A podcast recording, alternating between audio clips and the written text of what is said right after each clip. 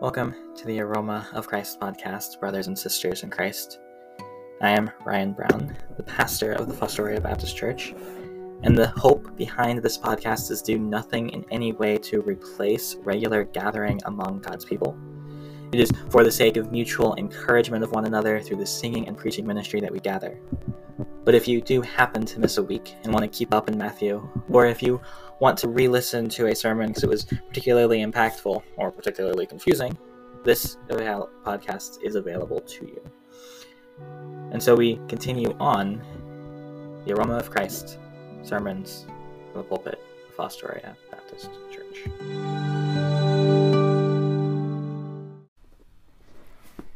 Our scripture reading this week is Malachi two seventeen through Malachi three five. Malachi functions as a little bit of a conversation and disputation between the Lord, Yahweh, and his people. The people have some sort of complaint that they raise, sometimes at the very beginning and sometimes near the end, against the Lord, and the Lord ultimately responds and consistently makes it be that the question is not whether he loves them, but whether they love him. The question is not whether he he is wearying them with his demands, but whether they are wearying him with his dis, with their disobedience, their hypocrisy, and their lack of trust. In this particular time, it is the people of Israel who are wearying the Lord. He starts with that accusation, and they ask the question, how are we doing that? And he says, it's because you think that there is no God of justice. It's because you think that because I have delayed justice, the Lord says, that justice is denied. But indeed, I send my messenger, and I send the Lord. I myself will come to the temple, and when I come, I will refine it. I will purify it. I will purge the temple and purge the people.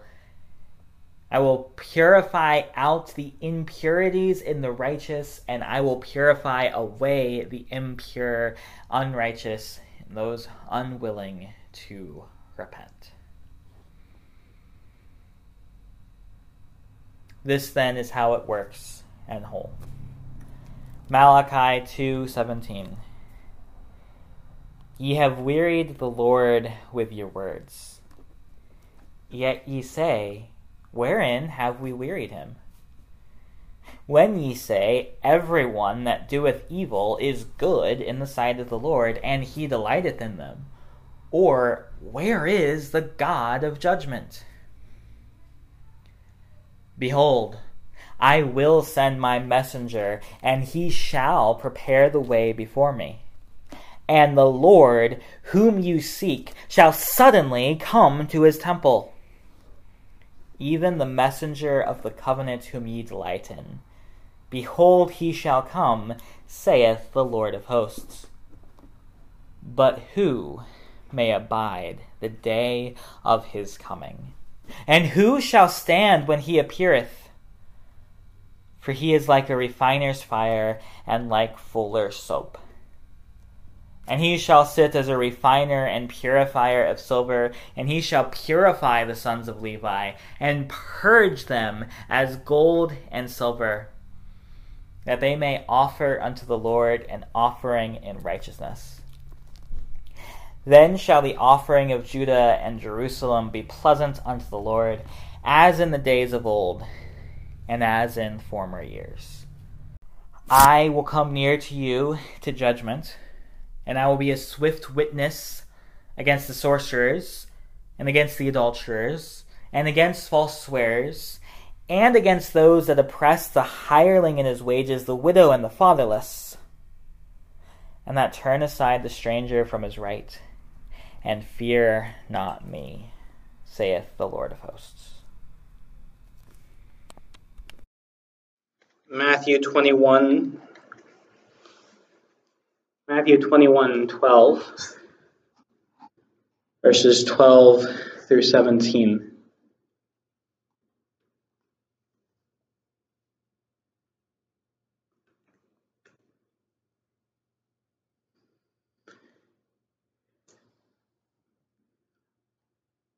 Last week, Jesus approached and then entered Jerusalem with a lot of fanfare. There were people shouting in the streets saying, "Hosanna to the Son of David." And the whole city is stirred up and moved, wondering, who is this that all of this excitement is for? If there was any time in which Jesus was silent about his identity, now he is no longer. But not so much in directly declaring it, but in clearly demonstrating it, showing it, showing little sign acts of what his authority and identity is. And so we move into a second in Matthew twenty-one twelve. And Jesus went into the temple of God and cast out all them that sold and bought in the temple, and overthrew the tables of the money changers and the seats of them that sold doves, and said unto them, "It is written, my house shall be called the house of prayer, but ye have made it a den of thieves." And the blind and the lame came to him in the temple, and he healed them. And when the chief priests and scribes saw the wonderful things that he did, and the children crying in the temple and saying, "Hosanna to the Son of David," they were sore displeased, and said unto him, "Hearest thou what these say?" And Jesus saith unto them, "Yea, have ye never read, out of the mouth of babes and sucklings thou hast perfected praise." And he left them, and went out of the city into Bethany, and he lodged there.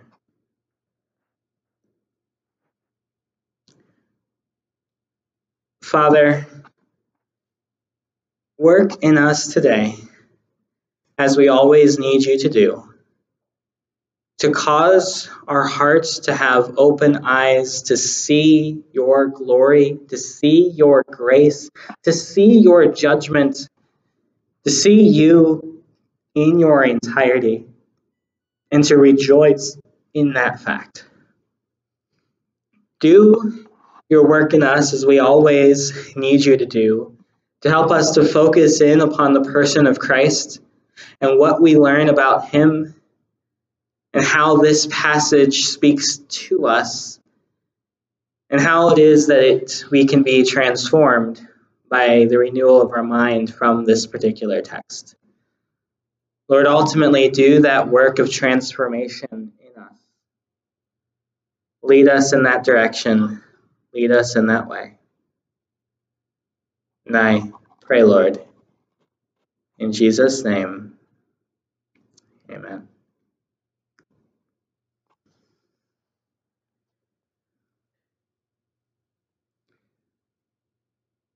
Last week, we noticed something a little subversive about the way that Jesus first announces or demonstrates his messianic identity.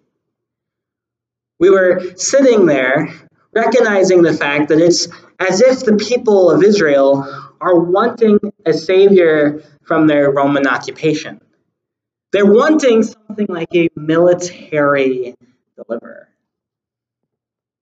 But yet Jesus, when he rode into Jerusalem, was not riding on a war horse, but a donkey. The quotation that Matthew directs us to reminds us that he's meek, that's verse five, meek and sitting upon an ass. He's meek as he sits upon this young donkey.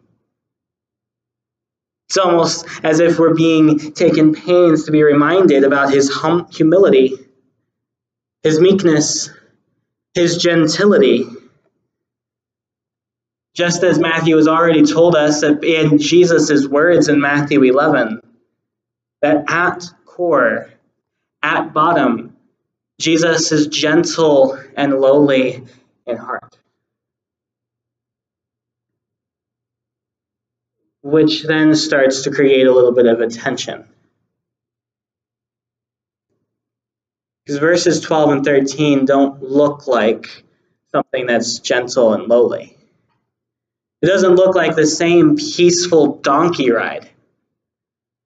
We have a, a bit of a tension that can kind of be formed within us of how this particular sign act can be done by the gentle and lowly Jesus, the one who announces his kingdom in the most peaceful way possible, and the sinless Jesus. How is it that he can rage so definitively? We have two themes today. And it's, in some sense, we have two different angers and a contrast of them. And so we begin with Jesus' anger in verses twelve to thirteen. Jesus' anger. Matthew twenty-one, twelve, and thirteen. And Jesus went into the temple of God and cast out all them that sold and bought in the temple, and overthrew the tables of the money changers and the seats of them that sold doves, and said unto them, It is written, My house shall be called the house of prayer, but ye have made it a den of thieves.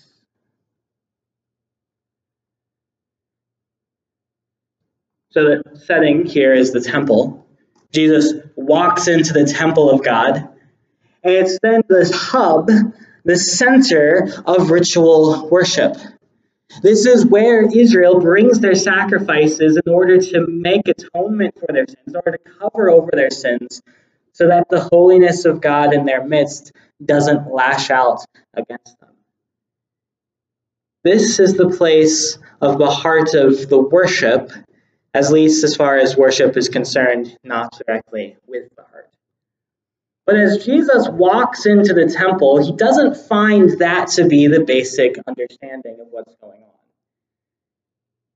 He instead finds it to be more of a commerce hub.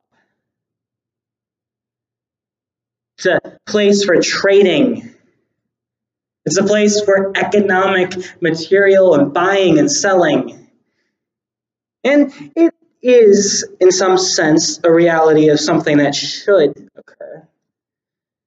It's not necessarily likely for us to expect from the far northern reaches of Israel that the animals would be taken. At some rate, you're probably going to have to have money to try to buy an animal. But all the same, there's something in this that gets Jesus particularly irked. You can also notice that Matthew zooms in the camera. There's no mention of all of the great crowd and multitude that was following him in verses one to eleven. The twelve have faded from view. Throughout the entirety of verses twelve to seventeen, Jesus alone is who we are looking at. It's Jesus who goes into the temple. And we don't see the disciples come back in until they marvel at the cursing of the fig tree in verse twenty. And so Jesus here, we watch him, we watch this decisive moment, and he goes into the temple, and he throws people out. He throws out those who sold and bought in the temple. And just so that we get the point, Matthew continues to say that he overthrew the tables of the money changers and the seats of them that sold doves.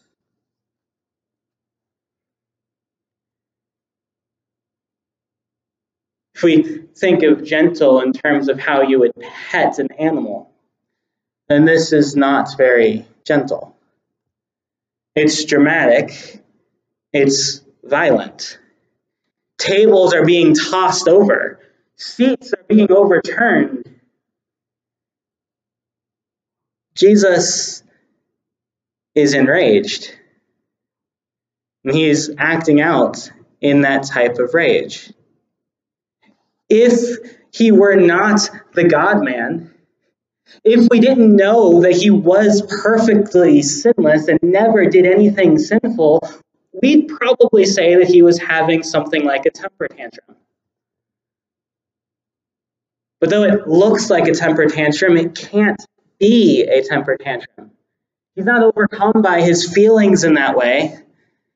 It's an important, significant, interpretive act of emotion that he's fulfilling. And thankfully, Jesus speaks to explain it as well. He says in verse thirteen, "It is written, my house shall be called the house of prayer, but ye have made it a den of thieves."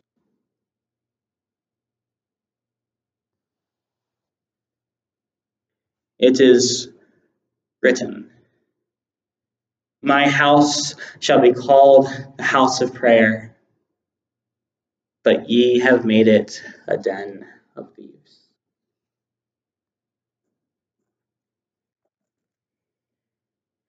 Let's turn to Isaiah fifty-six together.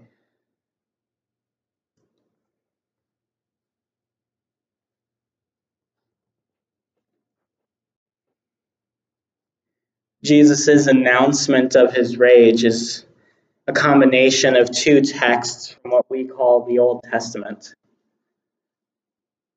And the first of those texts is Isaiah fifty-six, seven. We will start reading in verse one, however.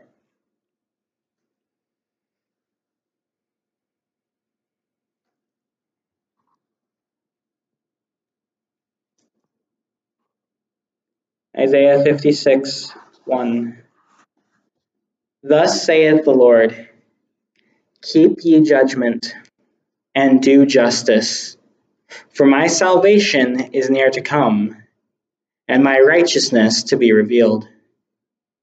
Blessed is the man that doeth this, and the Son of Man that layeth hold on it, that keepeth the Sabbath from polluting it, and keepeth his hand from doing any evil. Neither let the son of the stranger that hath joined himself to the Lord speak, saying, the Lord hath utterly separated me from his people. Neither let the eunuch say, behold, I am a dry tree. For thus saith the Lord unto the eunuchs that keep my Sabbaths, and choose the things that please me, and take hold of my covenant. Even unto them will I give in mine house, and within my walls, a place and a name better than of sons and of daughters. And I will give them an everlasting name that shall not be cut off. Also the sons of the strangers that join themselves to the Lord, to serve him, and to love the name of the Lord, to be his servants, every one that keepeth the Sabbath from polluting it, and taketh hold of my covenant, even them will I bring to my holy mountain, and make them joyful in my house of prayer. Their burnt offerings and their sacrifices shall be accepted upon mine altar, for mine house shall be called an house of prayer for all people. The Lord God, which gathereth the outcasts of Israel, saith, yet will I gather others to him, besides those that are gathered unto him.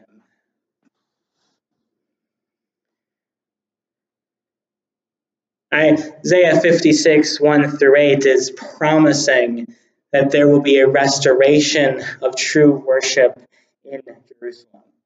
It's promising that the salvation is near to come and righteousness to be revealed. And in light of the fact that salvation is soon to come, in light of the fact that restoration is soon to come, the Lord is telling his people to keep judgment and do justice. He's calling them to true, obedient living, and in that sense, then, true worshipful living as well. Keeping the Sabbath and keeping his hand from doing any evil. And in particular, he wants to make sure that no one thinks that they're cut off because of circumstances surrounding their lives. Eunuchs are not just to say, I'm a dry tree, so I will never have a stake in this.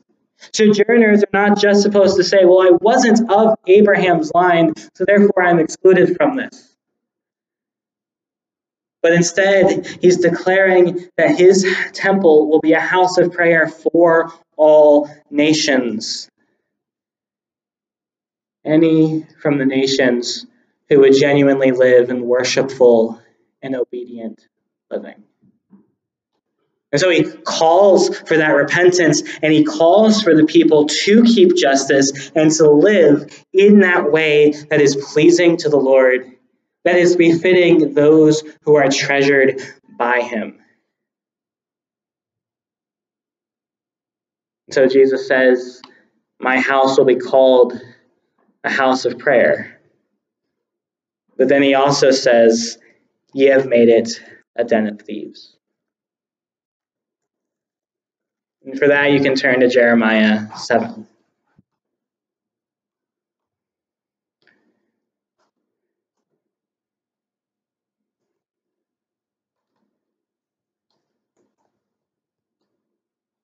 Den of thieves, den of robbers, den of nationalistic rebels, perhaps even. Certainly not a house of prayer for all nations. And this, this Jesus gets from Jeremiah seven eleven. But we again start in Jeremiah seven, verse one.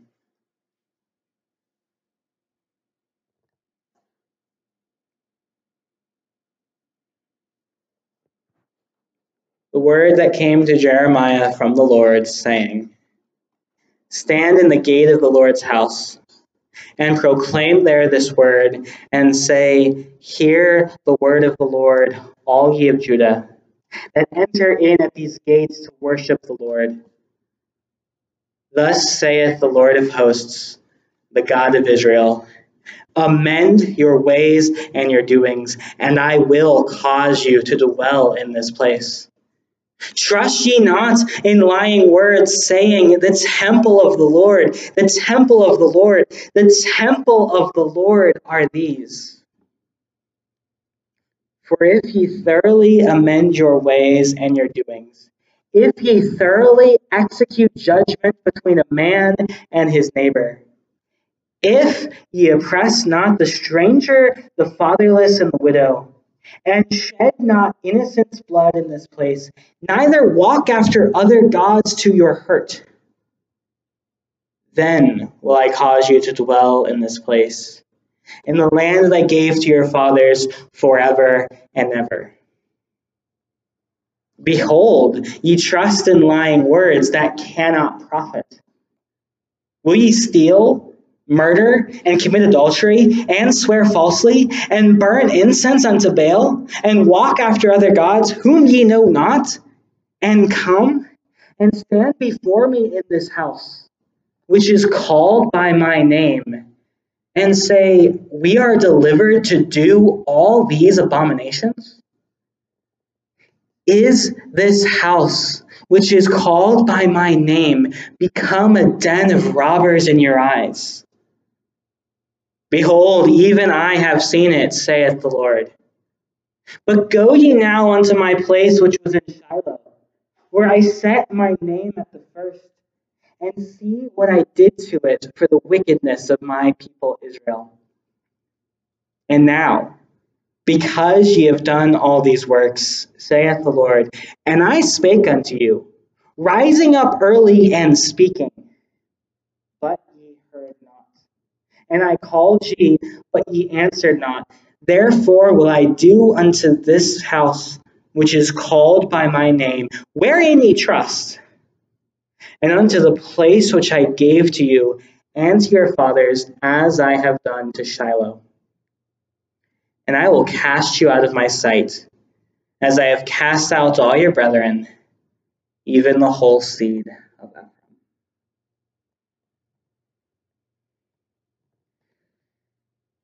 Isaiah fifty-six seven is in the context of calling for true and worshipful living, true, worshipful, and obedient living because salvation is near.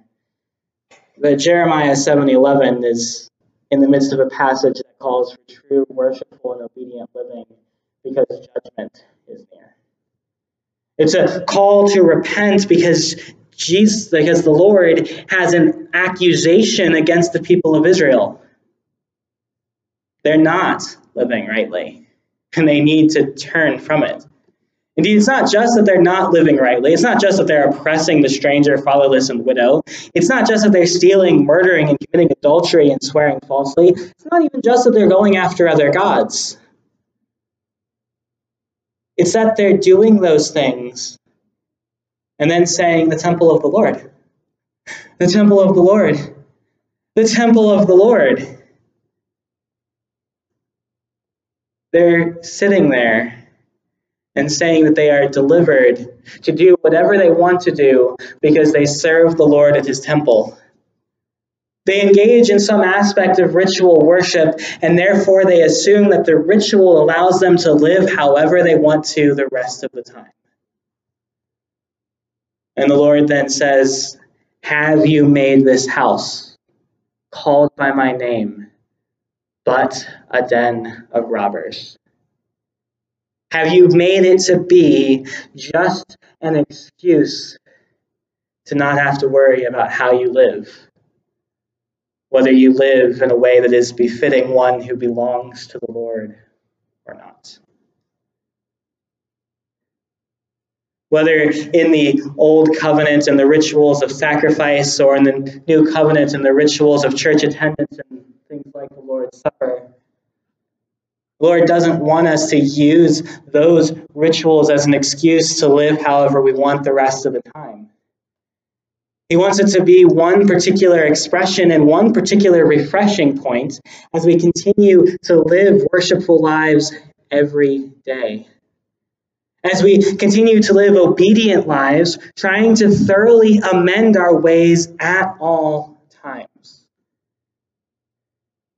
Not using the worship for any sort of personal gain, not using the ritual to cover up living however we want. And Jesus then looks around at all of the commerce going on in the temple, and he sees it as a sign of a deeper problem. A problem that worship of Yahweh has become all about ritual and self-benefit, and not ultimately about expressing true thankfulness and obedience to the Lord. It had become about self-seeking. It had become about them rather than about the Lord. It had become something to be leveraged for personal gain. And so Jesus acts in anger. He drives out these money changers. He flips over the tables. This false worship irked him to the point where he responded in violence. And then the text keeps going. He stays in the temple. Some interesting things happen as we move into the second scene, which we're largely going to focus in upon the priest's anger. At the scene two, verses fourteen to seventeen, the priest's anger. Matthew twenty-one fourteen. And the blind and the lame came to him in the temple, and he healed them. And when the chief priests and scribes saw the wonderful things that he did, and the children crying in the temple and saying, Hosanna to the Son of David, they were sore displeased. And said unto him, Hearest thou what these say? And Jesus saith unto them, Yea, have ye never read, out of the mouth of babes and sucklings thou hast perfected praise? And he left them, and went out of the city into Bethany, and he lodged there.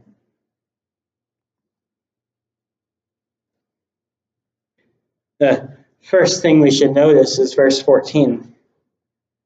The blind and the lame come to him in the temple, and Jesus heals them.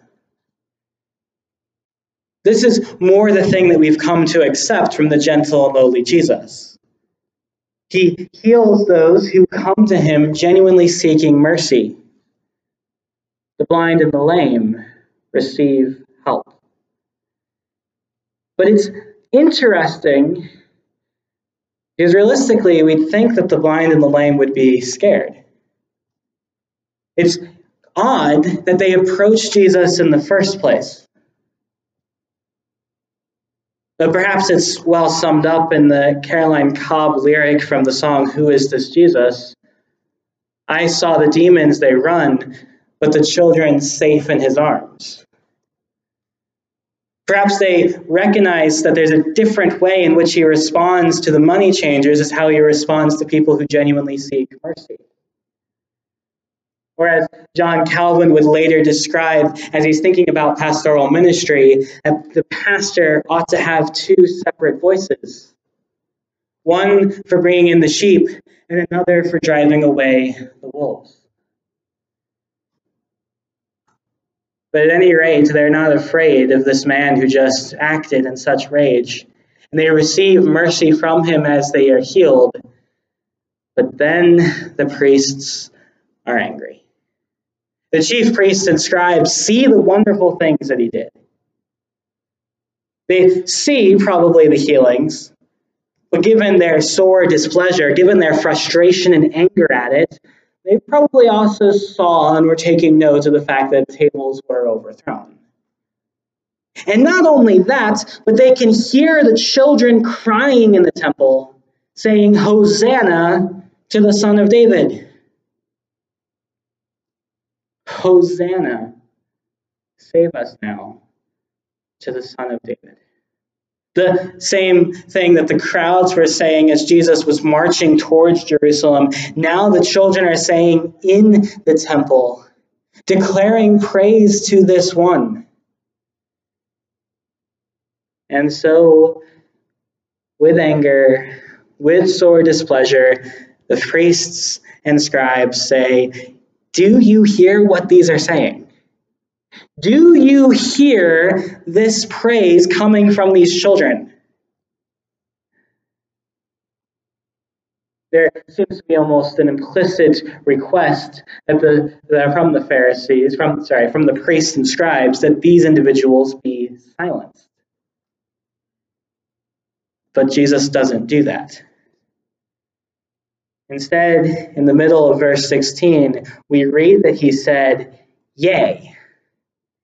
Have ye never read? Out of the mouth of babes and sucklings, thou hast perfected praise.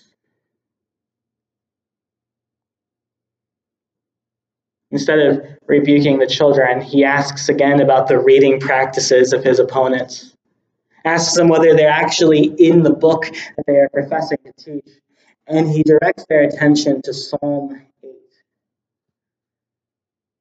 Have you not read that David wrote, out of the mouth of babes and sucklings, thou hast perfected praise? That David could pray to the Lord, saying that the Lord receives praise from unexpected places, from babes and sucklings.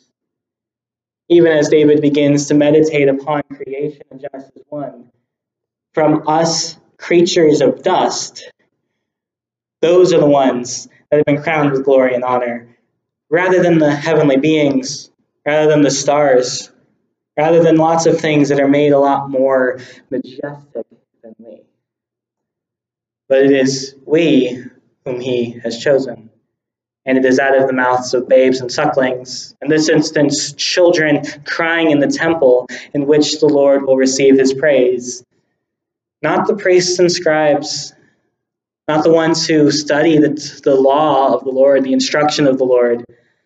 Not the ones who are the religious elites who you would think would be the ones that would first understand who this Jesus is. Rather, it comes from the mouth of babes and sucklings. That Jesus has perfected praise for himself. receiving it through shouting in the temple of the Lord. And then verse seventeen, and he left them and went out of the city into Bethany, and he lodged there.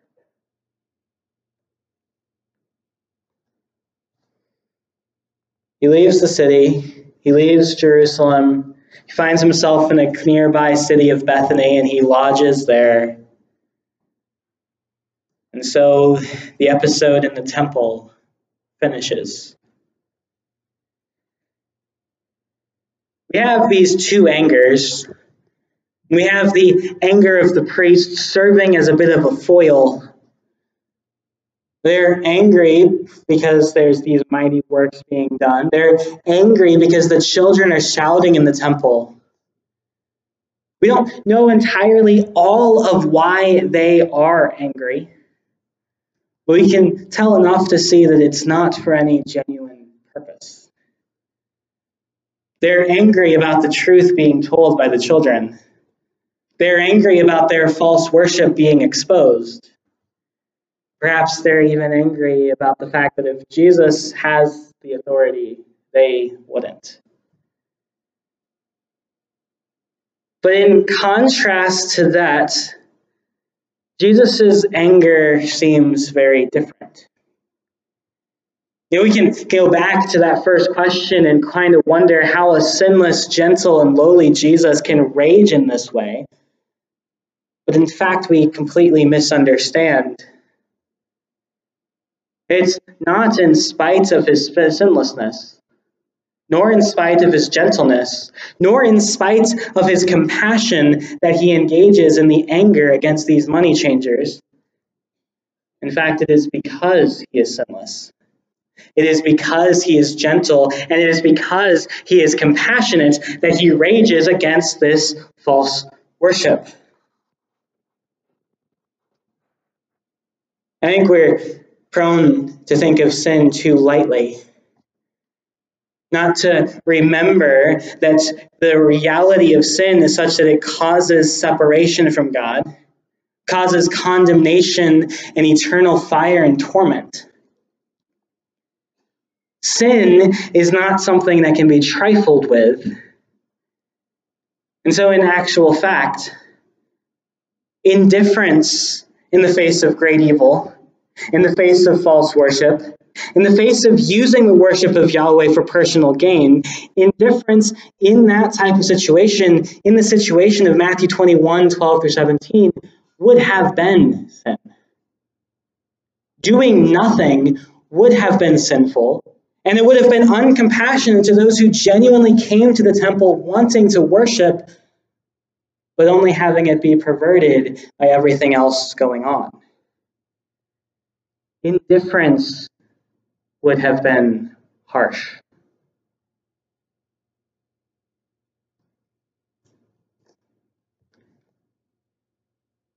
In twenty twenty, Dane Ortlund wrote and published a book called Gentle and Lowly. Looked at Matthew eleven, twenty-eight through thirty, and looked about how we should reflect upon the heart of Christ for sinners and sufferers. And he has an entire chapter dedicated not just to this instance of Jesus' anger, but every instance of Jesus' anger in the Gospels. And what he has to say about it, pulling a lot off the work of B B Warfield, is helpful for us to consider. He writes, "A morally perfect human such as Christ would be a contradiction if he didn't get angry." Perhaps we feel that to the degree we emphasize Christ's compassion, we neglect his anger. And to the degree we emphasize his anger, we neglect his compassion. But what we must see is that the two rise and fall together. A compassionless Christ could never have gotten angry at the injustices all around him. The severity and human barbarity, even that flowing from the religious elite. No. Compassion and indignation rise together in his soul. It is the father who loves his daughter most, whose anger rises most fiercely if she is mistreated. Christ got angry and still gets angry, for he is the perfect human who loves too much to remain indifferent. And this righteous anger reflects his heart, his tender compassion. But because his deepest heart is tender compassion, he is the quickest to get angry and feels anger most furiously.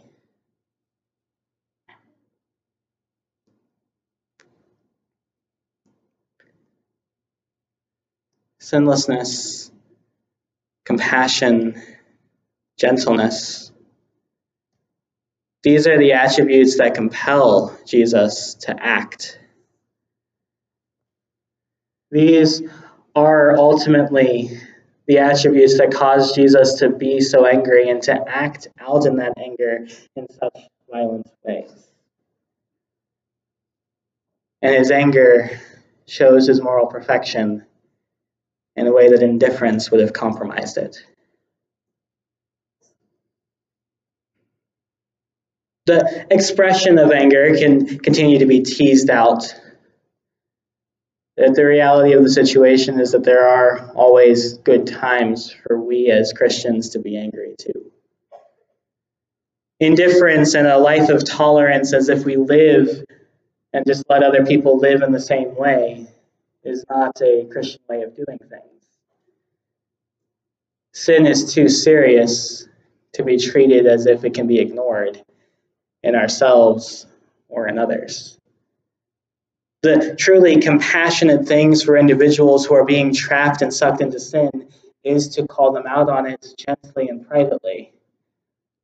Not to throw your hands up and say, well, I guess that's just the way it's going to be. That's how they're going to live.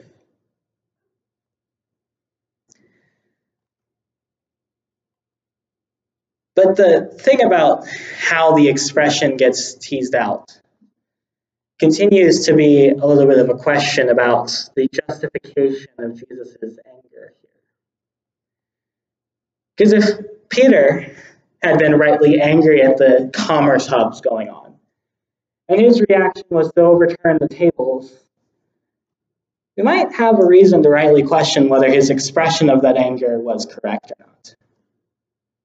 Jesus coming in and overthrowing the tables in this way, the reason why the priests seem to get mad at it is that it's not just a matter of him being rightly angry and responding to it, but him also demonstrating that he has the authority over the temple. He can overthrow the tables and throw out the money changers because it's his authority.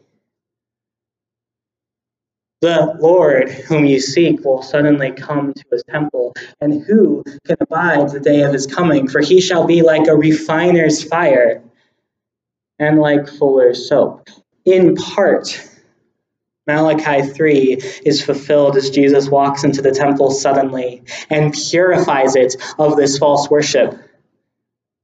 Same type of false worship that Malachi one condemned as being worse than no worship at all. And so Jesus coming in is declaring that he is the Lord whom they seek. He is the messenger of the covenant in whom they delight in. He is the Messiah who comes, who comes to purify his people, purifying out the impure in all of us and purifying the impure out of us. He came and eventually he died in order to allow for us to be cleansed. At the end of the day, we all have to admit that there are times in which our worship becomes simply ritualistic. There are always times in which we come to the fact of doing our Bible reading, coming to church as a, I can check the box, I've done it.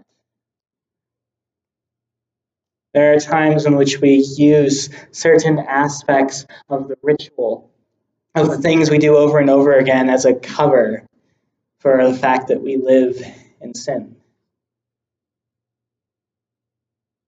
We rightly should make it to be and repent so that our worship doesn't continue to stay down that as just going through the motions.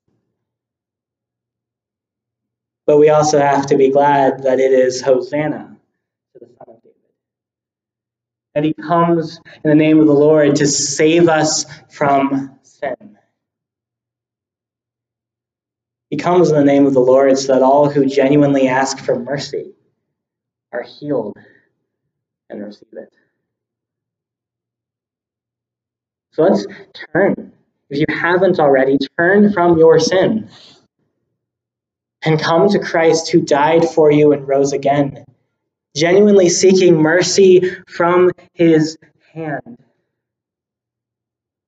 genuinely letting him cleanse all of your sin from you as you turn to him in faith and repentance.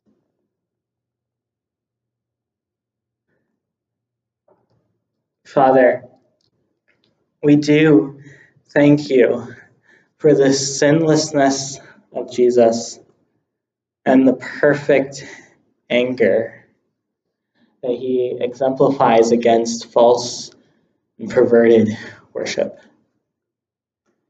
We thank you for the love that you show. We thank you for the free grace and mercy to all who repent.